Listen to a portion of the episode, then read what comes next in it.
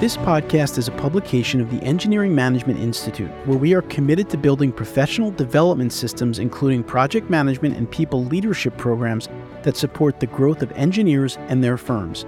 Download our AE Industry Trends Report for insights on the great resignation, remote work productivity, and people centric cultures. To get your copy, visit engineeringmanagementinstitute.org.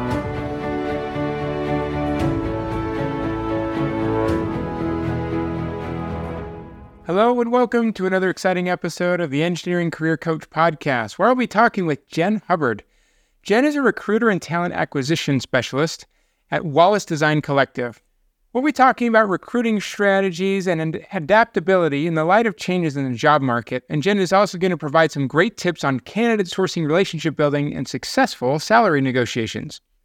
I'm your host, Jeff Perry. I'm a leadership and career development expert, and I'm the author of the new book, The Intentional Engineer. You can find more information at jeff-perry.com. And this is the Engineering Career Coach podcast brought to you by EMI, the first podcast dedicated to helping engineers and technical professionals with both their personal and professional development.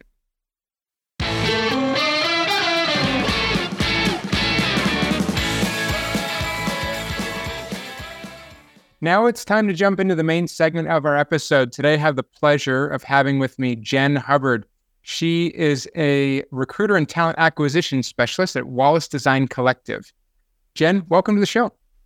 Yeah, thank you so much for having me. I'm really excited to get your perspectives here because I think there's kind of two sides to this from our listeners. There may be people who are in companies who are trying to hire and attract talent into their organizations, and and plenty of engineers who are trying to find a job or move into a, a new position. And so we really hope that your perspective can be helpful for us. But to just start off here, give us an overview of your experience in recruiting. You've spent a lot of years recruiting specifically for the AEC, architecture, engineering, and construction industry. Tell us about that and how you've enjoyed that thus far in your career. So, I got into recruiting in 2014 and I did some recruiting in my career before. It was dedicated full time to staffing and recruiting, but that was my first recruiting focused, solely recruiting focused position. And I found myself naturally attracted to the AEC industry because, especially, it started out engineering and being in Oklahoma. A lot of that was manufacturing, oil and gas related. And what I found was a lot of those companies would hire a lot of people all at once and then being cyclical they would let go of some of those people. And so what stood out to me about the AEC industry is that they were consistently looking for the long-term fit and someone that would have longevity with the company and those were the kinds of positions that I wanted to place candidates I was developing a relationship within. So that's how I was attracted to the AEC industry.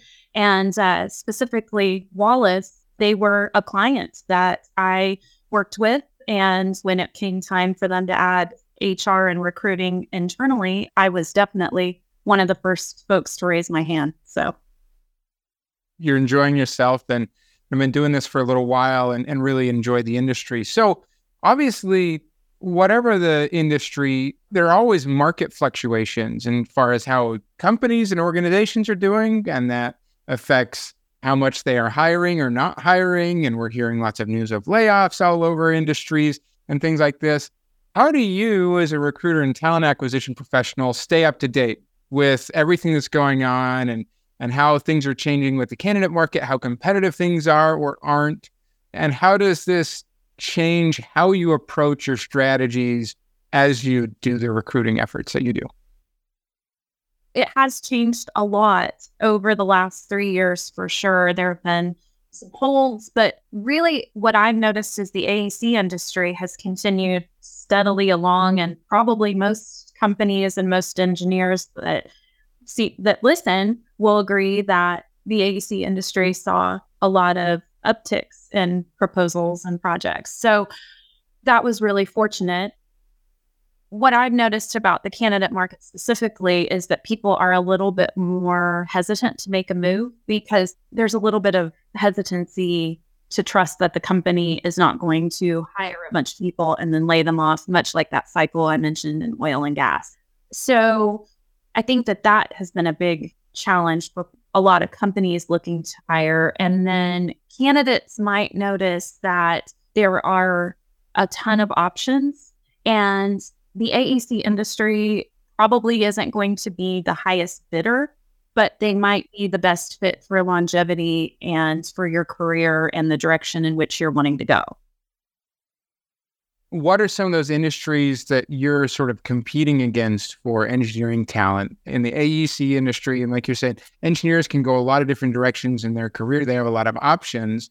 So, who are you competing against? And what are those things that you use to try and differentiate yourself? If you're not able to be the highest bidder and say, hey, we're going to pay you the most, what are those things that you try and really focus on to help a candidate see that they might be a, the best fit? I really try to focus on what a particular candidate is looking for in terms of their career goal, their end goal 20 years down the road, depending on who I'm talking to, or, you know, the, the next three years.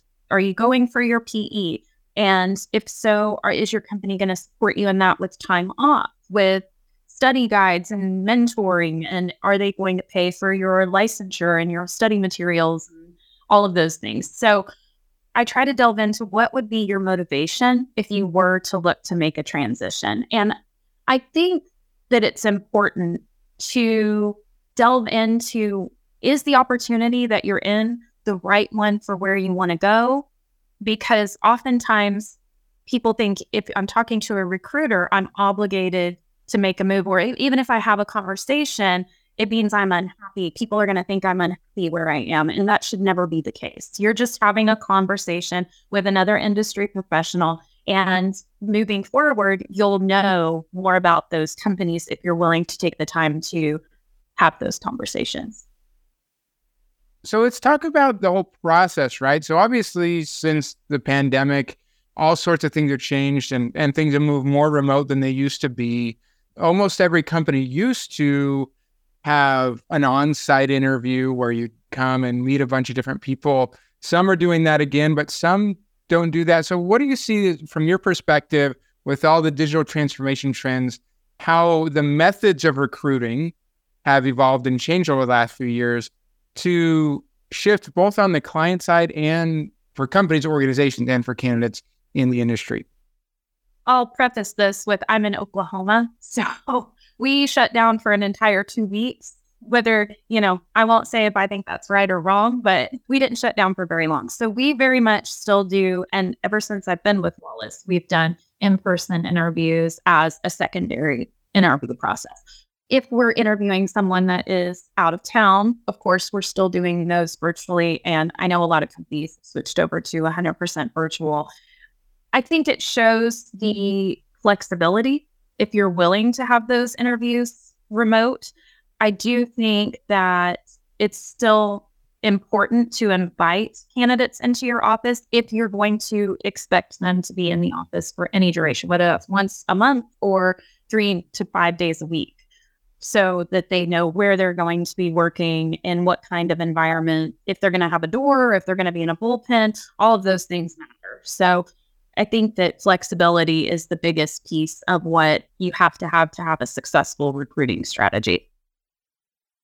Yeah, I think that makes plenty of sense as just the availability uh, of time to be able to peel away, especially if someone has a job and, and other responsibilities to be able to have extra conversations with the potential employer or something like that, then it can be hard to to peel away to travel to come for a few days or or for a full day or other things. That flexibility can be really helpful. So, as you're having these conversations then with candidates, what are those things that you try and do to really set yourself apart, right? Because if they have plenty of options, how do you show that your company, Wallace, is, is a place that people should want to go? Can you share some specific examples of how you try and help during the sourcing part, the engagement, and then getting people into the right positions to be successful? The candidate experience is the most important piece because that's your reputation outside of your four walls, right? Whether you hire the person or you don't. And transparency has always been my go to. And when I say transparency, I mean throughout the process. It's very conversational. I start out with a phone call with myself, and then we might do a virtual meeting with hiring managers, if not an in person, whatever the candidate is comfortable with. And like to your earlier point, what they have time for. I feel like a lot of recruiters or companies will try and sell a candidate because they know that it's a tough market. People are hard to find. They're a little hesitant. So we really need to sell the company. But you don't know how to sell your company to this candidate or if the candidate is going to be a good fit unless you're just transparent about who they're going to be working for. What's their management style? How do they want to be recognized when they do something well?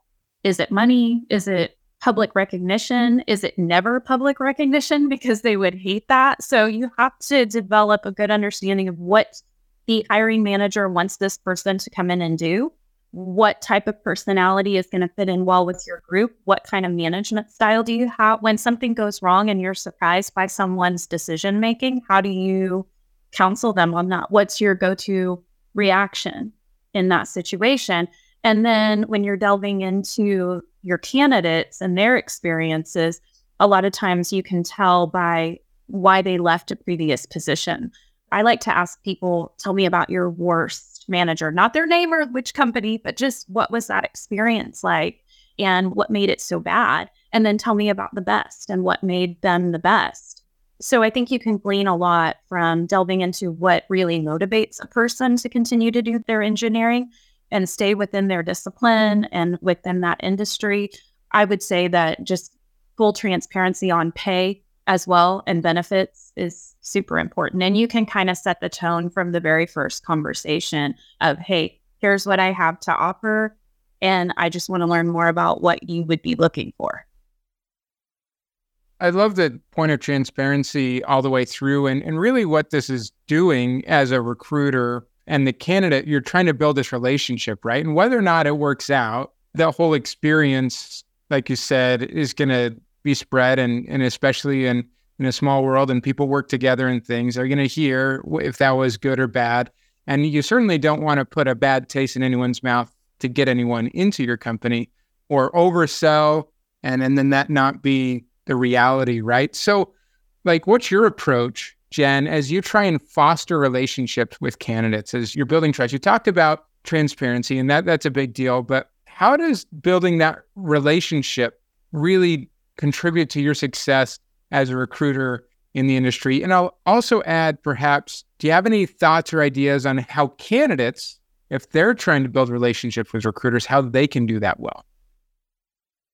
We'll start with the first part of that question where I can only be successful in my role as a recruiter if I'm building, if I'm focusing just as much time on fostering an understanding and a relationship with my internal clients, which would be my shareholders, my owners. So I like to know their overarching plan for the department or their team within a certain amount of time, whether that's three months, six months, or the next year.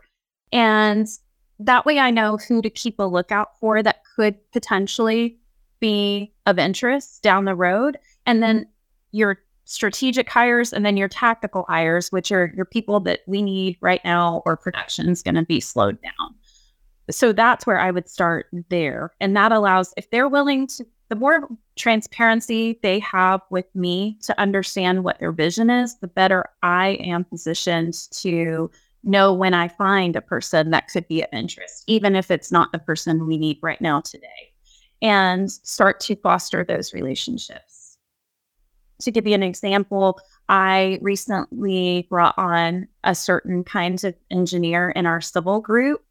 It took about a year for us to be in the position where this person would want to walk into this role, given the technology that they would need, the software, all of those things. So I was able to keep that relationship warm and that communication open throughout the last 12 months so that when the time was right, we were able to talk specifics. And again, I was able to be transparent from the start to the finish.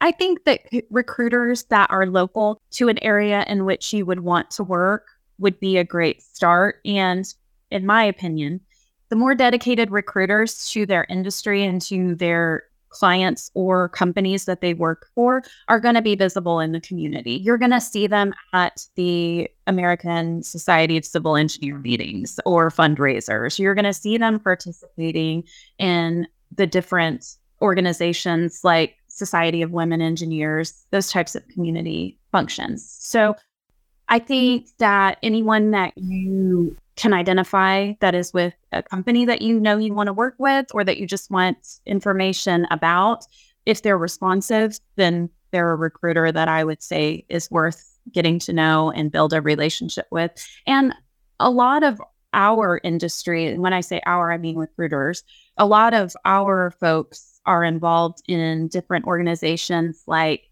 ATAP and uh, SHRM and those different organizations.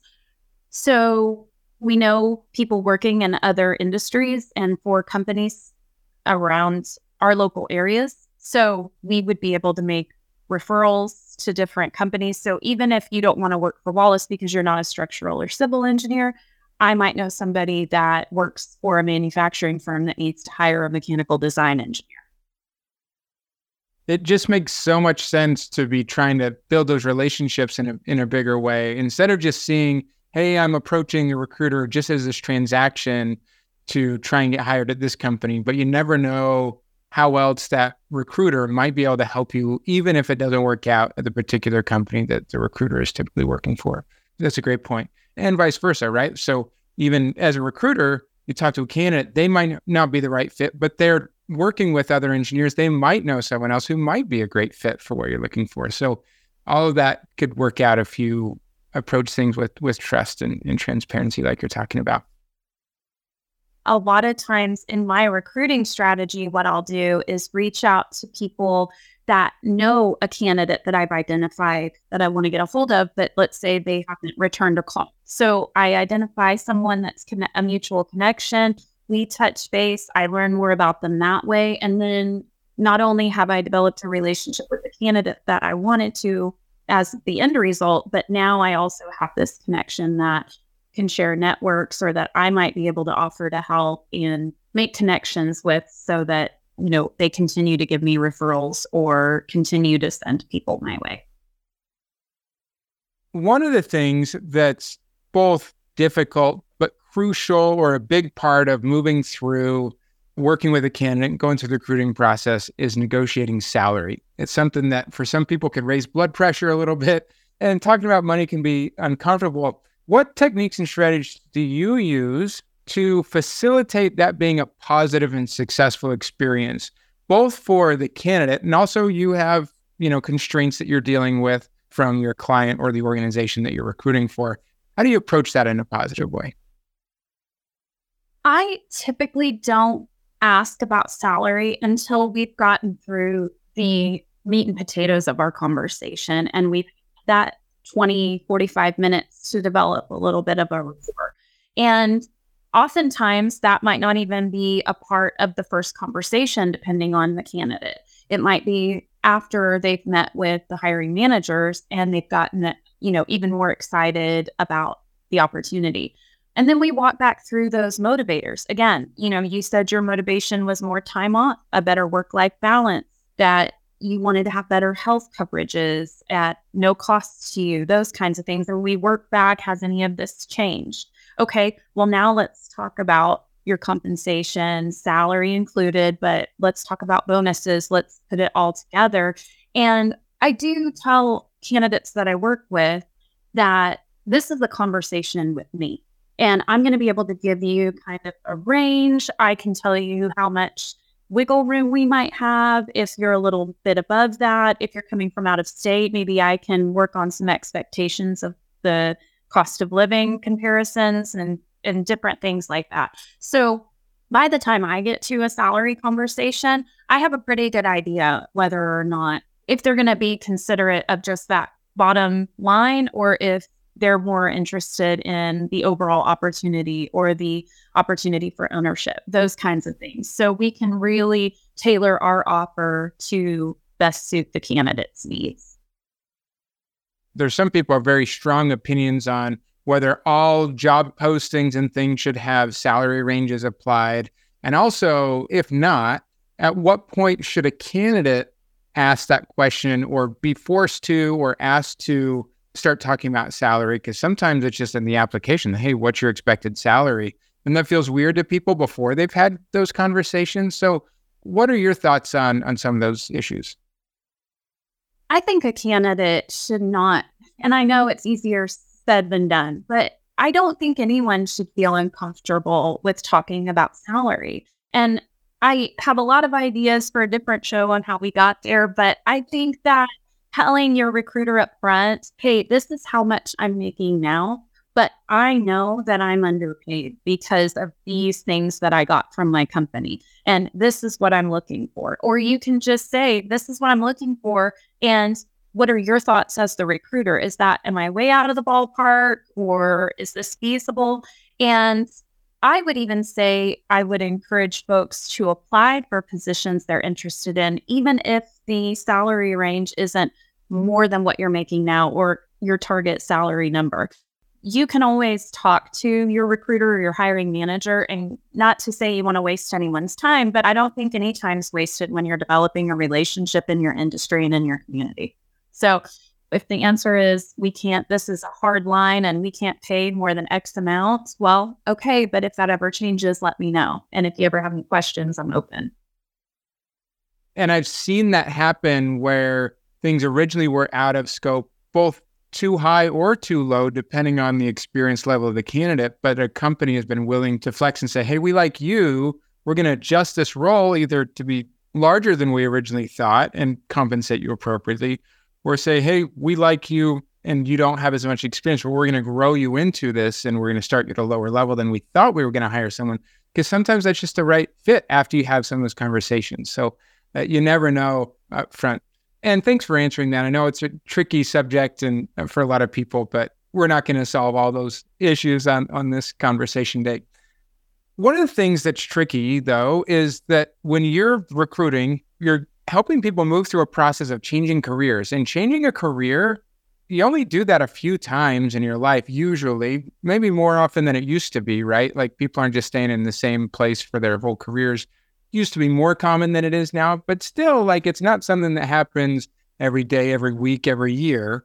It's a big decision right? It can be daunting to kind of move through that process and wonder am i making the right decision? I'm going to the right place right? So we've talked about some of these things, but any other thoughts on how you counsel candidates who are trying to consider and make sure that it's going to be the right fit for them?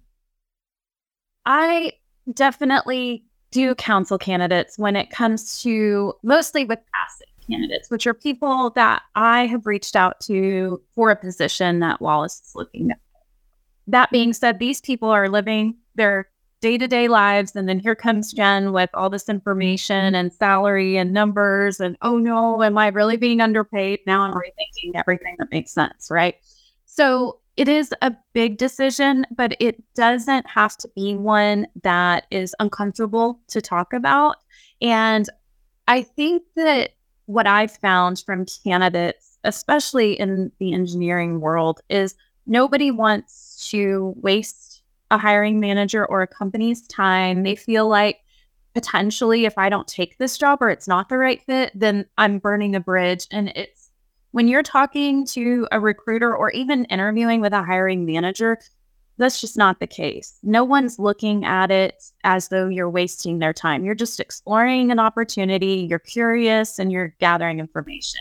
And I think it's something that people appreciate when you want to find out more about their company and what they're doing.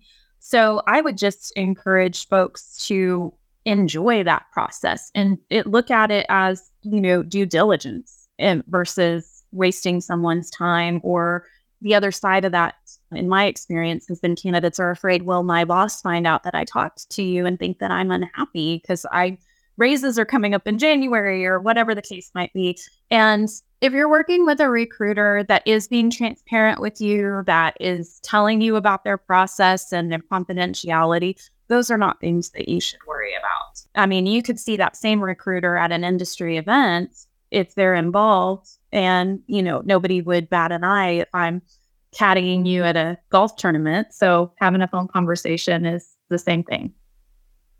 And you would hope that the current manager the current organization would be like, hey, like, okay, well, that's up to us. If someone's interested in considering going somewhere else, then if we really want to keep this person, we need to make sure that we're doing what we can to make it a the place that they want to be. Hopefully, look inside instead of pointing fingers like, why aren't they being loyal? Right. So, you know, all of us need to take that responsibility for what we can do to. And if someone's unhappy, we would want them to find a better spot, right? Yes. Unfortunately, I'm not involved necessarily on that side of the process when someone is unhappy and, and talking with their manager about it. But we have had several instances in which folks have come in and said, man, you know, I have this opportunity. I have recruiters knocking on my door, you know, are in my inbox every day. And so one of the things that I would like to do is work remotely more or take this continuing education or attend more conferences and make more presentations. And so it has, fortunately, opened up that dialogue so that we can meet those needs. I think it's important, as always, for employers to actively ask those questions. But a candidate or an employee should not be afraid to approach their boss and say, Hey, I've become aware of a few other opportunities and I'm happy here. I like the work we do. But here are some of the things that I would like to see added to my responsibilities or taken away, whatever that looks like. And just oh, we have an opportunity as employees, all of us, to really make that the norm, I feel. I fully agree. And yeah, everyone needs to take that responsibility to be that transparency idea needs to continue forward uh, throughout not just the candidacy and, and joining the job, but throughout having that employment opportunity. Well, Jen, this has been such a fantastic conversation. I know we've already gotten a lot of value out of the discussion, but at this point, we're going to transition over to our Take Action Today segment. And when we come back, we'll get one final piece of actionable advice from Jen. We'll be right back.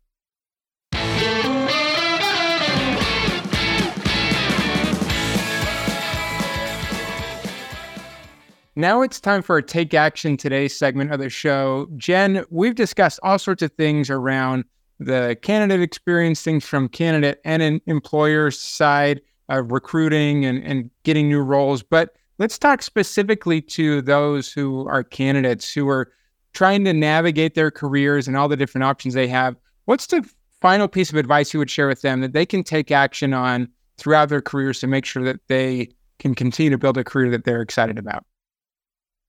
Something I've always recommended and that really helps when it comes time to making those transitions is to keep a running tab. All of your accomplishments, promotions, special projects, accolades that you've received from your boss, all of those things, if you can just type them into a note on your resume, you don't have to go into detail and make it professional, but it helps you remember, oh, yeah, I worked 80 hours that week to sweep something across the finish line and get it out the door. And, you know, oftentimes we remember dates when we were promoted and how long we worked for a company, but we don't remember those special things that we went over and above on. All right. So keep those things up to date so that you're always ready to be able to share that or doesn't take too much effort to be able to share that if an opportunity arises. So, Jen, this has been a fabulous discussion. Thanks so much. I'm sure there are going to be people who are interested in connecting with you or learning more about Wallace design or other things. Can you tell us how they can reach you or where you would point them to learn more? So, our website is wallace.design, and my email is jen.hubbard at wallace.design. And my direct line is 918 806 7433 if anybody wants to if email, text, or a phone call is easier. I'm always available. I hope people do want to reach out and I would love to help in any way I can. Thanks so much, Jen, for the conversation. Wish you and Wallace Design nothing but continued success. Thank you. You too. I appreciate the time. I hope you enjoyed the episode today. We would love to hear your feedback, comments, and questions. You can go to engineeringmanagementinstitute.org where you'll find a summary of the key points discussed in the episode, as well as links to any of the resources or websites that we mentioned in the episode. And don't forget to check out any upcoming live webinars, this month at the website as well.